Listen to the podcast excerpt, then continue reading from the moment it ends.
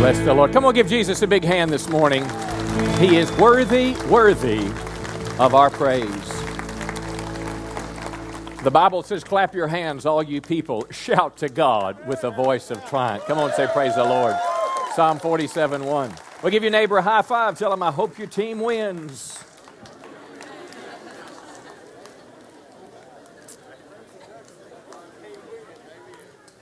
Well, praise the Lord. I see we sold out all the Super Bowl tickets this morning on Super Sunday. Hey, we've got, a little tight to get a seat this morning. We've got lots of room on Saturday night and Sunday in the first service. So help us out a little bit there. Make a, make a room for your friend. Well, how many Broncos fans? Let me hear something.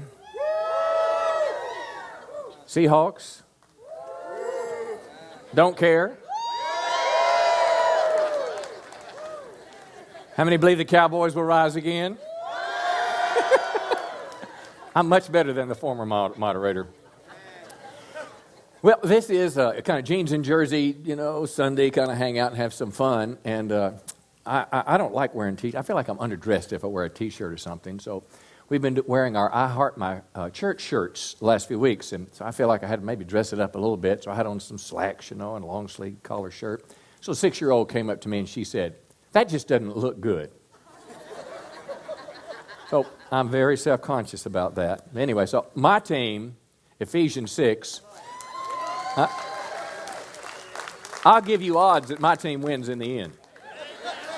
I'll tell you, my team is not battling against flesh and blood and guys on the other side of the field for a little bitty ring. Come on, my team is battling for the souls of men and women against an adversary that one day, come on, one day the Bible says the God of peace will soon crush him underneath your feet. And uh, that's what we're living for because we believe there's two worlds that are going on side by side. There's a spiritual unseen world that's heading towards a climax, come on, called eternity.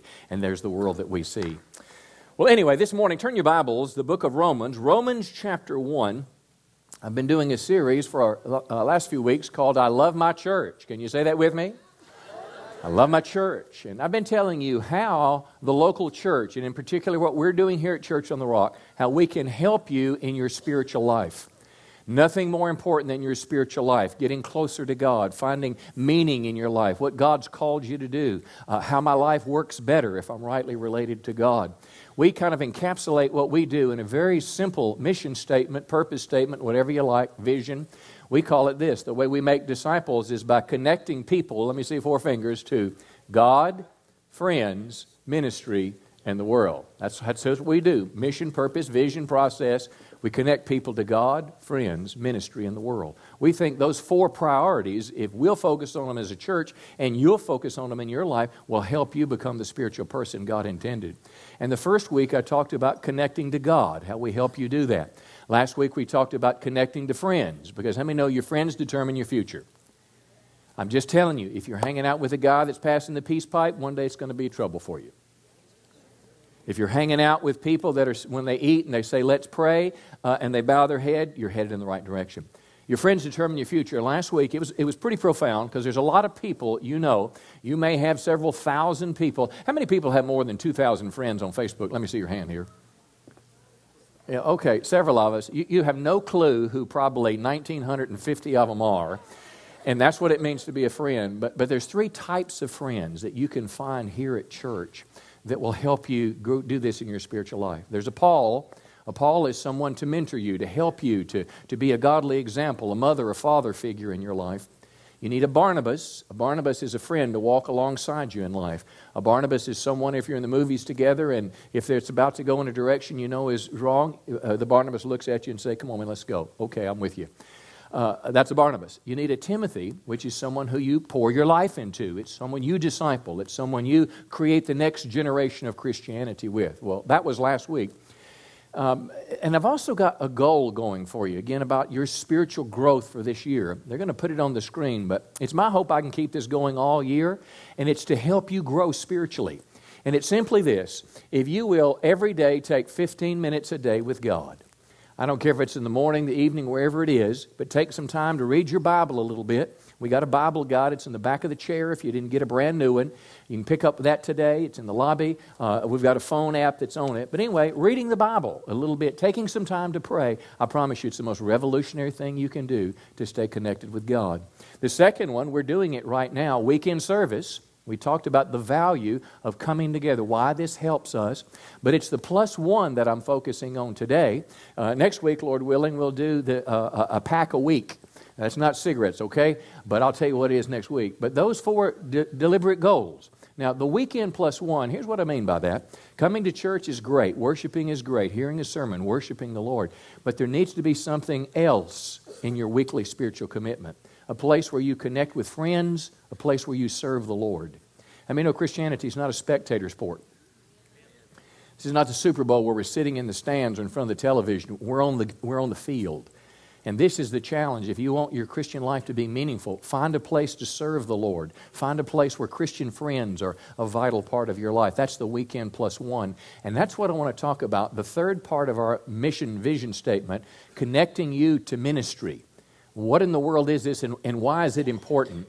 Uh, I'm going to teach you three things this morning that the Bible is very clear about. Number one is that God has given all of us gifts, talents, abilities, resources, and He, number two, expects us to use them to advance His kingdom. And then, number three, one day you're going to stand before Christ. I'll be there, all of us will be there, and He'll say to every Christian, What did you do with what I gave you? You're not working your way into heaven, but it's that sense of reward, it's that sense of significance and accomplishment that I've done something in my life to make this world a better place for Jesus. So let's talk about it this morning. The title is Connecting to Ministry, and I think, uh, I think you'll enjoy this. L- let me lay a foundation first. W- what is ministry, and why is it important? What is it and why, why is it important? Now, by definition, simply, ministry is what the Lord expects us to do after we become a Christian. Christianity is not only believing the right thing, but it's following Christ and doing the right thing. It's serving the Lord. If you want a, another phrase, ministry is to serve the Lord. It's to do that which Christ has called me to do with my life. Uh, ministry is, I call it our spiritual job. It's what we do with our life. Romans 1, verse 1, Paul the Apostle said this, and this is a, a big statement. He said, I, Paul, am a, and I want you to say this with me, a devoted slave of Jesus Christ on assignment. Isn't that a mouthful? Now, that's the Message Bible. He said, I'm a servant of God, I'm a slave of God. But he said, God has given me an assignment. And his particular assignment was to be a, serve as an apostle to proclaim God's word in his acts. Now, not all of us are apostles, most of us aren't, but let me give you another illustration. Acts 9:36. There's a woman, her name is Dorcas. And Dorcas had the ability to sew. She was a seamstress. She made clothes. I mean, no, they didn't have Kohl's and Target and Dillard's and all to go shopping. They would make their clothing in their day, and she was good at this.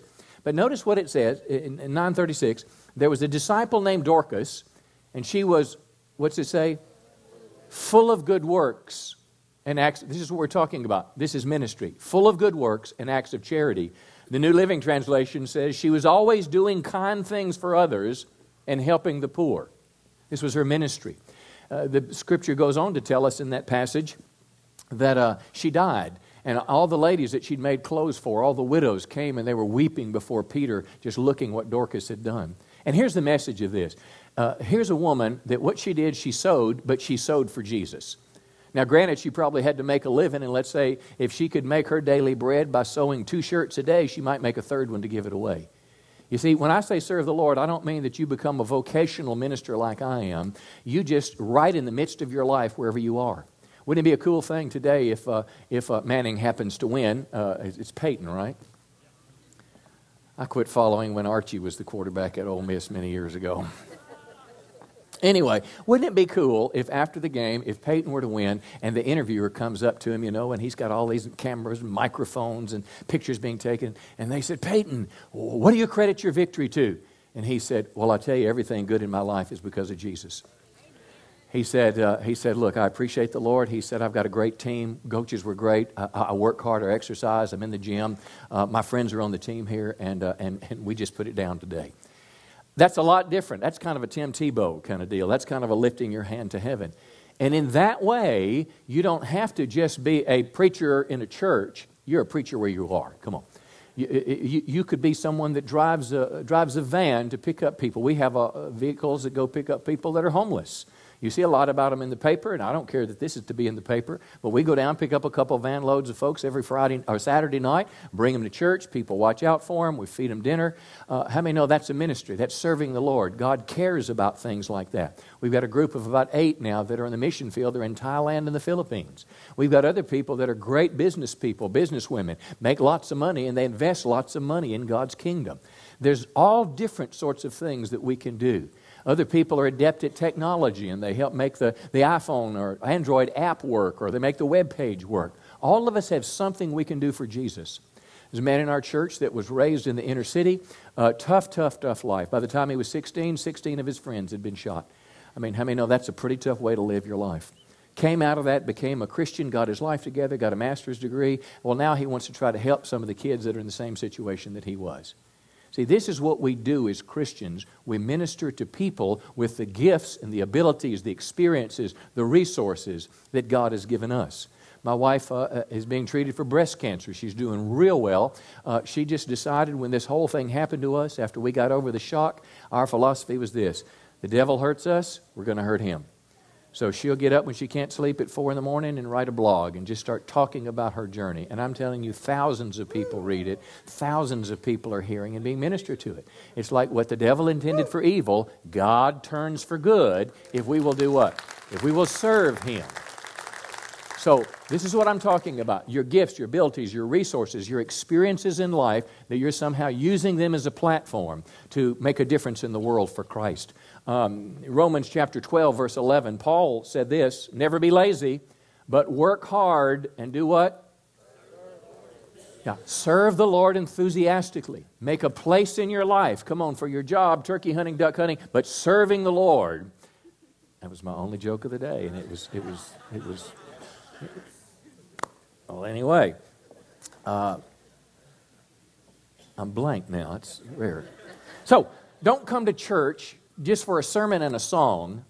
You come here to be inspired to get in the game and to somehow connect with ministry in the church, in the community, wherever it is. Paul told Timothy, 2 Timothy 4, he said, fully carry out the ministry God has given to you.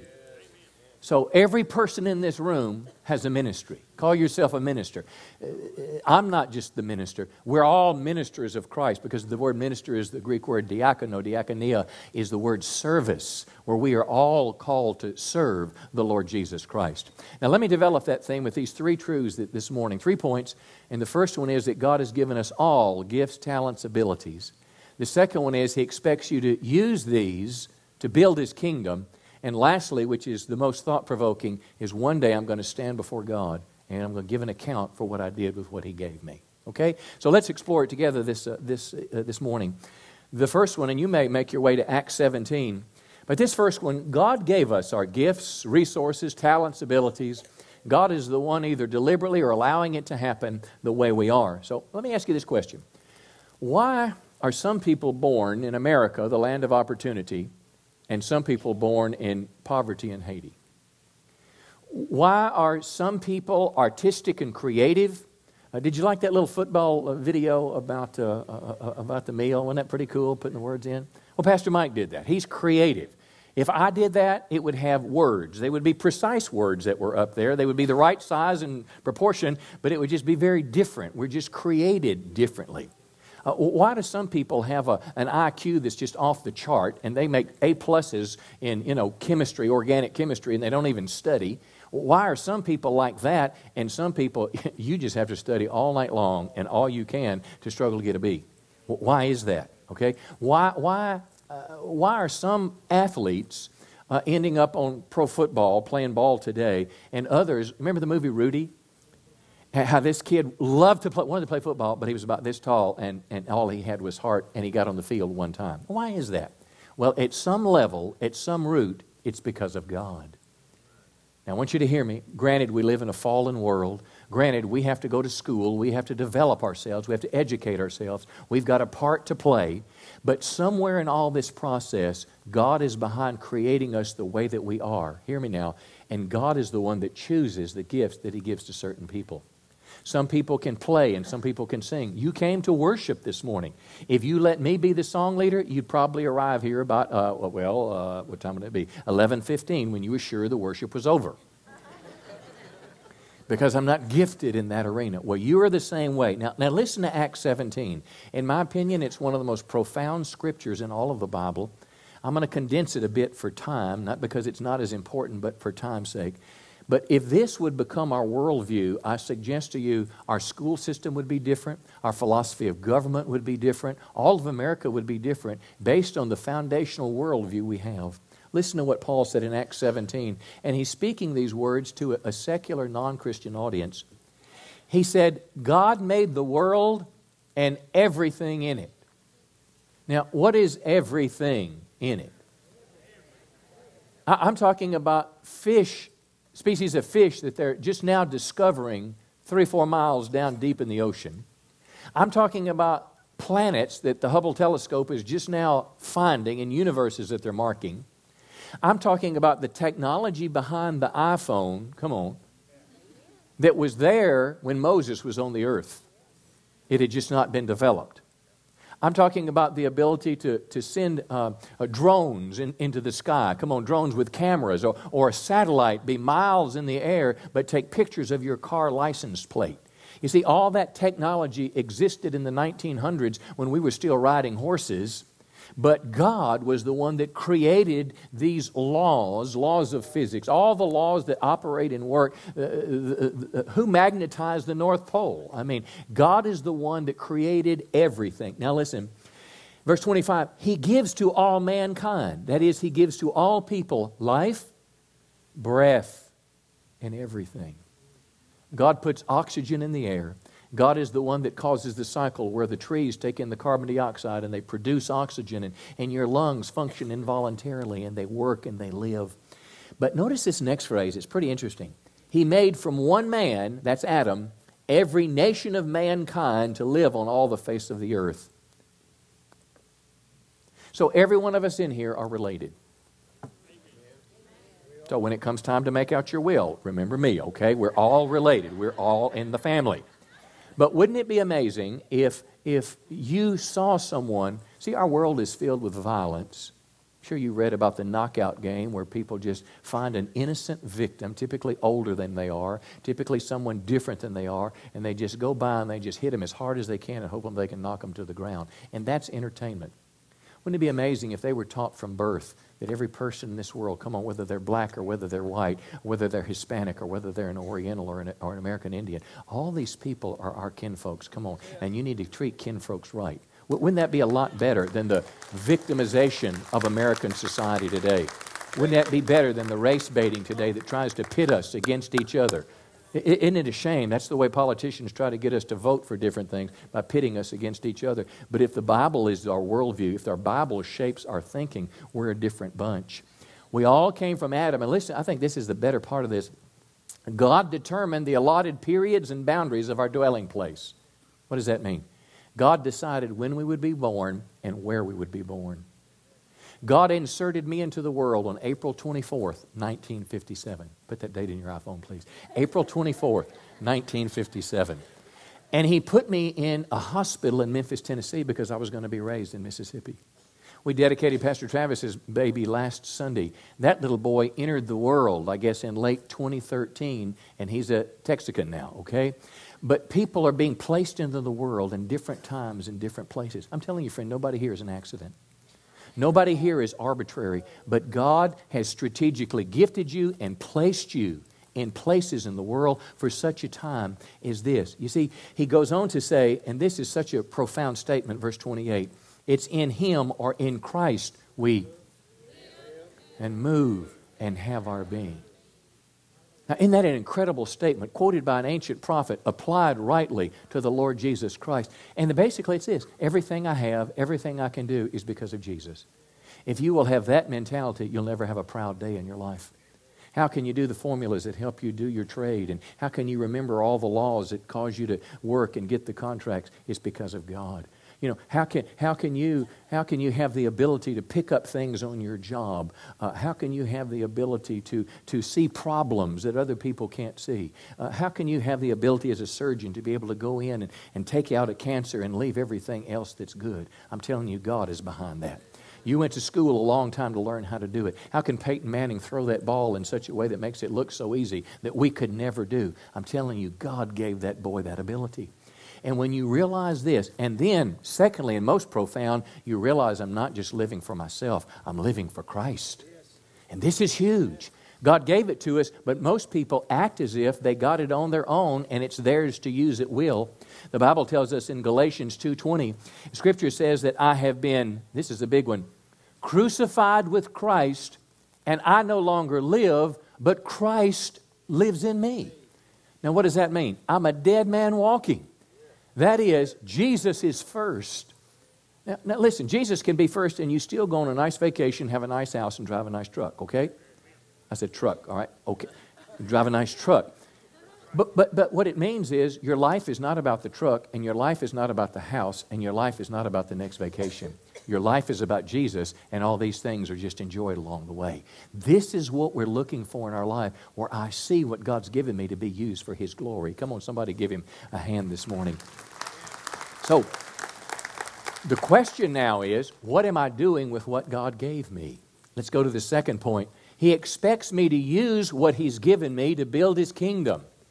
Let me say it again. God expects you to use your gifts and your resources to build the kingdom of God. 1 Peter 4:10, notice what this verse says. 1 Peter 4:10, it says, "If you're over 40, you should use your gift to serve others." Uh, wait until you're 65, until you have plenty time on your hands to start serving others. Uh, only those who don't have uh, infant children should serve others. No, it says each one of you, each of us. Uh, my 14 year old daughter Rebecca can serve the Lord in her junior high in a way that I can't because she's there. She's still a cheerleader, she's a basketball player, she's all those things, but in all of it, she's serving the Lord and she's a voice of Christ. Each of you use whatever gift you've received to serve others as a what? Faithful steward. Now, what does that mean? The steward is the one that manages what belongs to another. If you are the manager of Sam's Club, you don't own Sam's Club, you manage it for Uncle Sam. And that's pretty much the way the nation's going manage everything for Uncle Sam. That's good. That's good. It's a joke, but a truism in the joke there. Uh, but anyway, he's managing. He doesn't own it, or she doesn't own it, but they, but they treat it as if it was their own. Well, that's what we do with the gifts God has given us. We use these gifts uh, for His glory. Now, let me, I want to illustrate this for you. Uh, I want to show you a picture uh, on, a screen here it's of a tombstone. Okay, if you can see the, the man's name, his name was Austin Love. Let me tell you a little bit about it. Uh, Austin Love was born uh, August 29, 1807, in Morgan County, Georgia. He died December 19, 1893, in Love Station, Mississippi. He lived to be 86 years of age. Now, uh, I checked when the Civil War was. The Civil War ended in 1865, so this guy was 58 years of age. So he's lived a while back. Now, let me, let me get personal with this. This graveside is on a, a farm that my family owns in Mississippi. When I was a boy, uh, all the rolling hills were just grass. We had cows that were there, and these gravestones would just stuck out. Not very many of them. There were four or five gravestones there. His was the biggest. And I was always told this man named Love uh, was the guy, was a doctor, Dr. Love, and he owned the property generations before my family did. Uh, the train, we actually lived between Hernando and Coldwater, and it was called Love Station because the train stopped there, and it was named after him, as many things are. Well, I thought I would go a little deeper here. I tried to use it as a little teaching tool for my, for my children, and uh, they looked a little bit, but not as impacted as I was. But I went on Mr. Google and see if anyone had done anything with Ancestry.com, and I found out the most amazing thing. Austin Love was a slave. Prior to the Civil War, this man was a slave. He was started in Georgia and somehow was bought and ended up there in Mississippi. Now, we all know that slavery was one of the greatest reproaches this nation has ever known one of the most disgusting things our nation has ever known. Uh, thank God it has been dealt with and behind us, just like I hope one day abortion will be dealt with and behind us. The injustice to humanity. Come on, how many know injustice is injustice? But as I read, read, read further, and here's what you can't see, maybe there's just some script you can see under, under his 86 years of age. Here's what it says, and I want you to think in terms of significance. It says this It says, The Spirit shall return to God who gave it. Blessed are the dead who die in the Lord. The Spirit shall return to God who gave it. Blessed are the dead who die in the Lord. Here's my question why did a man who was a slave most of his life end up with the biggest tombstone in the cemetery? Why would most likely the doctor, you see, his name was Love because they would name the slave's last name, would take the name of the owner. Why would this guy get the biggest grave in the cemetery and the most profound part of it referred to Jesus Christ and the Lord and resurrection? Is it just possible that this man lived a, such a significant Christian life that even though he was in a spot he didn't want to be in, he still served the Lord with all of his heart. Isn't that what the Bible says? The Bible even addressed the injustice of slavery that was going on in the world in the, in the biblical era, and it called the slave to obey their masters and serve them as they serve the, as under the Lord. Again, not that it was right, but it, it's what was, and it called for Christian response. So I can only speculate now, but somehow this was such a godly man that he got the attention of everyone around him, and they wanted to memorialize his life with this great tombstone about his relationship with God. I don't know if this guy was the one, the prayer go to guy. Maybe if famine was coming, or maybe if drought was coming. Maybe Austin was the one that they would say, Would you pray? We desperately need some rain maybe during the Civil War, and Austin could have done some, uh, some very different things, but maybe in the Civil War, as the Union soldiers were close burning everything, maybe if Austin was the one that went out and said, No, these are good people, come on, leave them alone and pass by. I don't know. I don't know. Maybe Austin was the one that, that raised the, the children of, uh, uh, of, of the doctor love. Maybe he was the one they called grandpa. He was the one, and when they sat on his knee, he told them Bible stories. I had someone like that in my life when I was a boy. Her name was Mary, Mary Street. Mary's husband milked cows for our dairy, and Mary was kind of a nanny to me. And I remember Mary when I was probably, oh, 20 years of age. Mary had diabetes, and they'd cut both her legs off right here, and she just had two little stumps. And unbeknownst to me, uh, she had been praying for me all my life. And I went in at 19 and told her I'd become a Christian and thought I was going to be a preacher. I thought she was going to jump out of her little chair there saying, Oh, praise the Lord. She was just so happy. So, so maybe Austin was somebody like that. Here's my point in the whole deal God gives uh, you gifts, abilities, and resources. You get to choose what you do with them. You get to choose if you're going to live a life of significance that will outlast you. Because I'm telling you, friends, one day there's going to be a trumpet sound and Austin's body's coming out of the ground. Now, I don't know where, the, where, where uh, Dr. Love is going to be, but Austin's going to come out of the ground. You see, when Austin died, the Bible says to be absent from the body is to be what? To be present with the Lord. And his spirit's coming back with his body. Come on, there's going to be a great day of rejoicing. And one day, come on, I'm telling you, because if you use what God has given you in whatever situation you are in life, don't believe the lie that says you're not going to make anything because you were born on the wrong side of the track, the wrong skin color, the wrong this, the wrong that. You, my friend, are a child of God if Jesus has saved you. You have destiny, you have purpose, you can make a difference in your life in the midst of the most difficult time. My wife is reaching more people through her ministry because of this cancer than I am in the pulpit here on Sunday morning. I'm telling you, God can catapult your life if you'll just avail, whether it's a pen and, a, and, and, an iPad, or whether it's the labor of your arms, or whether it's the words of your mouth, or your care and compassion. God can use you, friend, to make a difference in this world if you'll invest time serving Him. Come on, give the Lord a good hand for that. You see, that's why our church is here. One of the reasons we're here is to help you connect with ministry so you can find significance.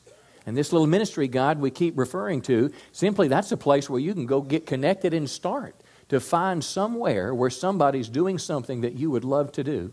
In our Connect class for new people, we have coaches, and at the end of it, they'll meet with you, take a spiritual gifts test, talk to you, see where your passion is, and try to get you plugged in. Because I tell you, friend, one day you're going to end up just like Austin, come on, and it may be sooner than you believe. How many know now is the day of salvation? Now is the day to serve the Lord. Come on, give him a big hand today. Jesus is worthy of our praise. Let me close with this last point. Not only has God given you these gifts, He expects you to use them. One day, Jesus is going to ask us, What did we do with what He gave us? Now, if you've turned me off, turn me back on because I want to tell you what's going to happen in the future.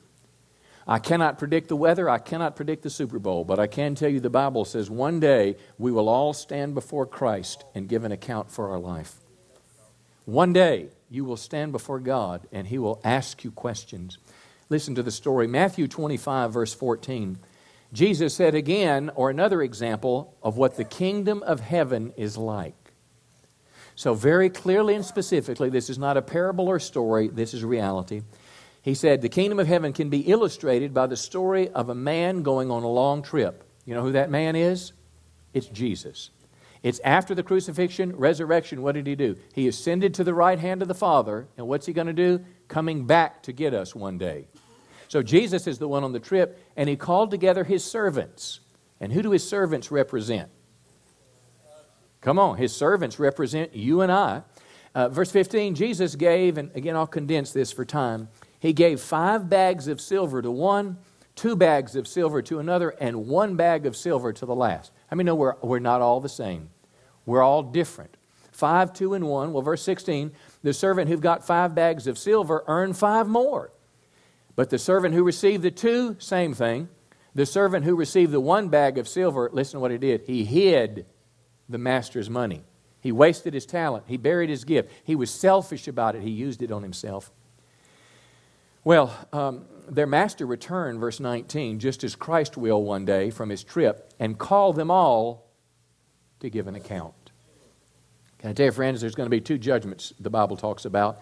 There is in the book of Revelation the great white throne judgment, where heaven and hell are the outcome. There is in Corinthians what's called the Bema seat, or the judgment seat of Christ where Christ will judge his servants based on what we did, not in terms of sin and right and wrong, but in terms of things that will incur reward or incur loss of reward. Well, verse 20, Master, you gave me five bags of silver I've, to invest. I earned five more. And notice the master said, verse 21, Well done, good and faithful servant. So here's the question What do you want Christ to say to you? The servant with the one bag of silver said, I was afraid I would lose your money, so I hid it. It's a picture of a man who ignored his God given gifts, talents, and resources, put it in the ground. And verse 26 the master replied, You wicked and lazy servant. Take the money from this servant, the one, and give it to the one who have 10 bags of silver. Now, this is God's income redistribution.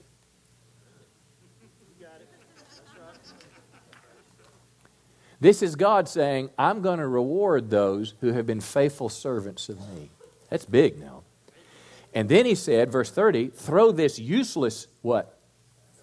Servant, but a useless servant, into outer darkness where there'll be weeping and gnashing of teeth. Not a very good place. So I don't know about you, but I don't want to be the one that wastes what God has given me. Come on. I want to be one who uses it to make a difference in the world for the eternal kingdom of Christ A couple of scriptures and we'll close. Mark chapter 8, Jesus said this. It's the question of what am I doing with my talent? Jesus said, If any of you wants to be my follower, you must, and this is big, turn from your.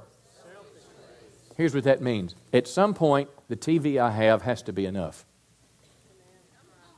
I know they have, six, what, who knows what they've got now, 85 inch, but maybe your 55 inch is enough. May, just maybe. I don't know.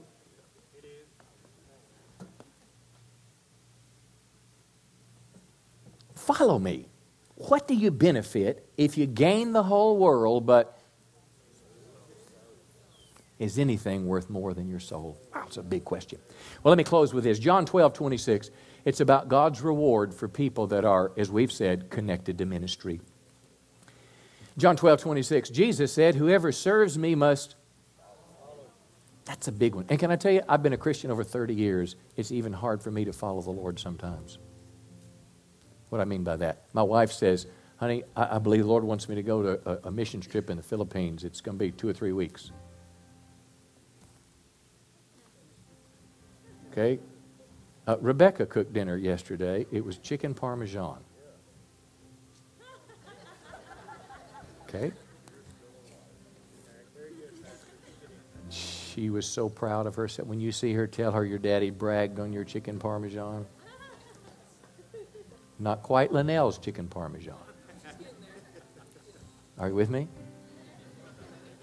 So I can either say, You're not going to Thailand because I'll be by myself. Isn't that selfish? See, this is what Jesus said. Jesus said, If you serve me, follow me, that where I am, my servant will be. And listen to this great, great promise. My Father will do what? Honor and reward the one who serves me. Jesus said, I'll honor and reward the one who serves me. Can I tell you this, friends? Serving Jesus is worth it.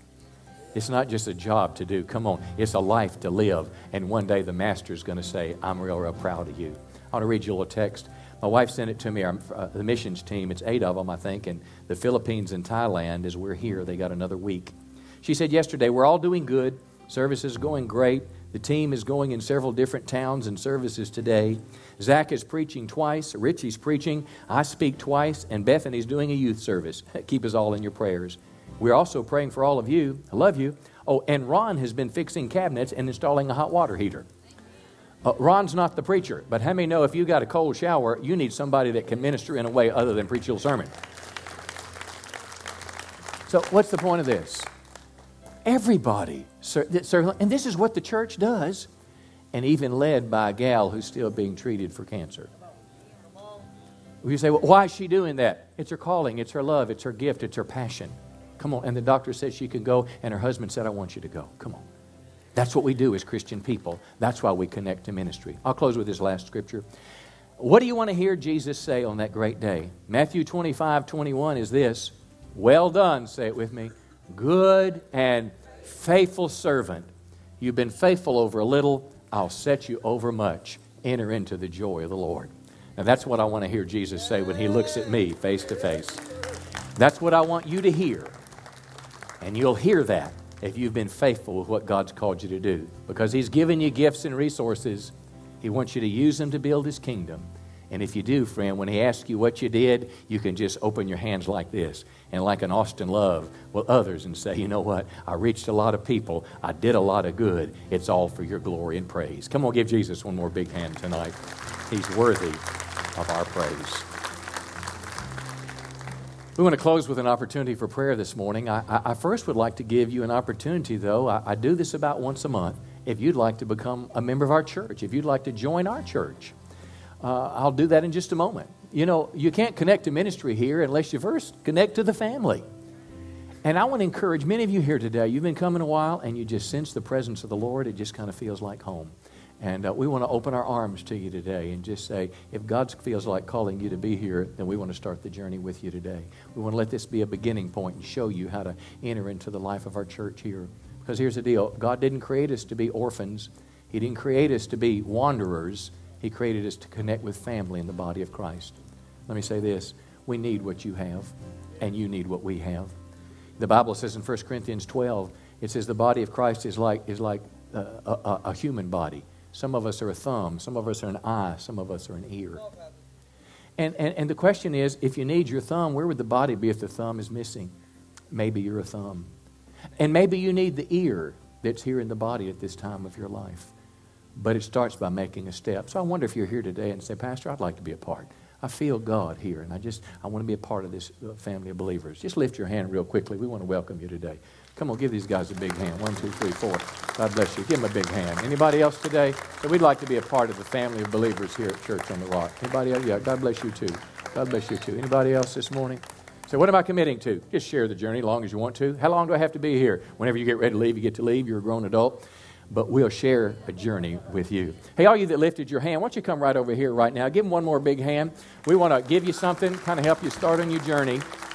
Or if you want to join the church, come on up too. You just want to be a part. We're going to kind of steer you in the right direction and help you. We love you and we're glad that you're here. So if you're here, just come on, slip over here and somebody will give you something in just a second. God bless you. Now, give me just another minute here before we go. God's more concerned about his relationship with you than about you doing something for him. Now, listen to this one. You can't work your way into heaven. You can't serve the Lord enough. You can't do enough good things. Scripture even says if you give your body to be burned, will that, is that do it? No. If you give all your money away, will that do it? No. Uh, there's no way that you can earn yourself into the kingdom of God. The way, the way you get into the kingdom of God is by believing in Christ. By trusting in Him, by having faith in Him. And it's a starting place for Christianity. Let me tell you, joining a church will not make you a Christian. What makes you a Christian is when you have, uh, when you have come to the Christ that was once on that cross and say, Lord, I'm a sinner. I'm in need of grace. I'm in need of forgiveness and mercy. I want to ask you to forgive my sins. And listen now, I want to follow you the rest of my life. It's not just adding Jesus to the grocery cart of life, it's turning the cart over to Him and saying, Lord, I want to give you my life, the most precious thing I have. So if you're here today and you say, Pastor, that's me, I need that. I need to be saved. I need to be born again. I need a brand new start spiritually. For some, it could be the first time you've ever made a step to Christ. For others, you might have made it as a younger person, a child, or whatever, and you got away from God. But you really sensed God, and you know it's time for you to get serious about living the Christian life. Let us pray for you today as you recommit your life to Christ. We want to pray for you. We want to give you something that will help you, and I promise you it can make a huge difference. So if you're here today and say, Pastor, pray for me, I want to get my life right with God. I want to make sure that my sins are forgiven and I'm headed in the right path when I leave this place today. Pray for me, Pastor, as I give my life to Christ. If that's you, lift your hand real quickly today. Come on, God bless you. God bless you. Others today. Pray for me. God bless you. I want to give my life to Christ today. I want to make sure that I'm on the right track with God. I want to make sure that my life, anyone else today, that I'm headed in the right direction for the Lord Jesus Christ. All right, you that lifted your hands, won't you come on over by the cross? Somebody will meet you there. They want to give you something. They want to personally pray for you. Come on, give them one more big hand. You that lifted your hands today and say, Pray for me. I want to, I want to give my life to Christ. I want to put my life in Jesus' hands. If you need to be walking with Him, you come on down. And we don't want a thing from you. This is not about something we want. We want to help you. I'm just, this is one guy that's found where bread is and telling you that Jesus is the bread of life. So if you want to, at any time between close, you just slip over there and they'll pray for you. Stand to your feet now. We're going to have one last song and uh, offer a prayer, and then we'll, we'll close. Been a great day, hadn't it? Praise the Lord. Sure glad you're here. Don't forget me now. Next week, more space on Saturday night and Sunday first service, and loose up a chair for a friend. That would be a great way to serve somebody. But I want to, uh, we always make a place for prayer. And if you could just kind of turn on just one more second here. Maybe there's something unfinished in your life today. Maybe you missed prayer earlier. Maybe you should have come and you didn't. But maybe something in the message spoke to you. I find that the Holy Spirit is just talking. There's a voice within my voice. You could have had a bad experience with church before. I, I have. I've had several. But, but you know in your heart that God wants you connected to a body of believers. Let us pray for you about that. Let us pray for you, get some forgiveness or whatever the case may be. Maybe you don't know what your calling in life is, but you're, you're leaving this place scratching your head. I don't know what God's called me to do, but I want to find it. Well, that would be a great thing to pray for. But whatever it may be, friend, we'd be honored to pray with you today. So, Pastor Nick, go ahead and begin to worship. Our prayer team is coming to the front right now. And uh, as they make their way to the front, if you want prayer for anything, you come and let us pray for you today. Just come on, slip out. We'll pray quickly, and then we'll go. I love you very much. God bless you.